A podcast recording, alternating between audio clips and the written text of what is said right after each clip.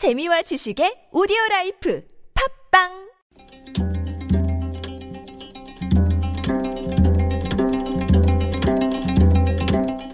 한문학자 장유승의 길에서 만난 고전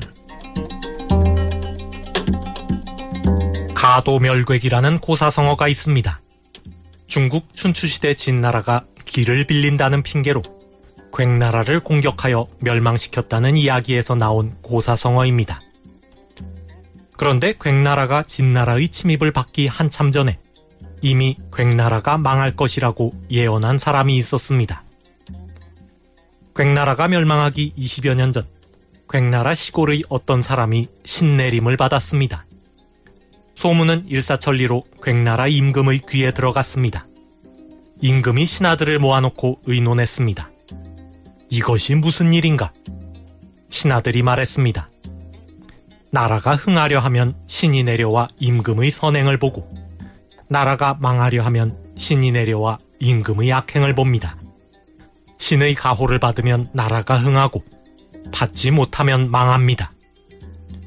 임금이 다시 물었습니다. 그러면 어떻게 해야겠는가? 신하들이 말했습니다. 신이 좋아하는 음식으로 제사를 지내야 합니다.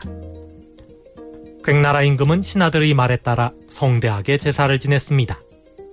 하지만 괭나라의 역사를 기록하는 사관 사은은 이렇게 말했습니다. 나라가 흥하려면 백성의 말을 듣고 나라가 망하려면 귀신의 말을 듣는다.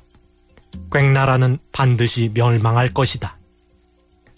춘추좌 시전에 나오는 이야기입니다. 사은이 예언한 대로 그로부터 20여 년 뒤 괭나라는 멸망하고 말았습니다. 괭나라는 가도멸객의 계책에 빠지기 앞서 이미 안에서부터 무너져가고 있었던 것입니다. 백성이 하는 말은 듣지 않고 귀신이 하는 말만 들었던 임금 때문이었습니다. 나라가 흥하려면 백성의 말을 듣고 나라가 망하려면 귀신의 말을 듣는다. 여전히 국민이 하는 말을 귀담아 들으려 하지 않는 대통령은 도대체 누구의 말을 듣고 있는 것인지 모르겠습니다.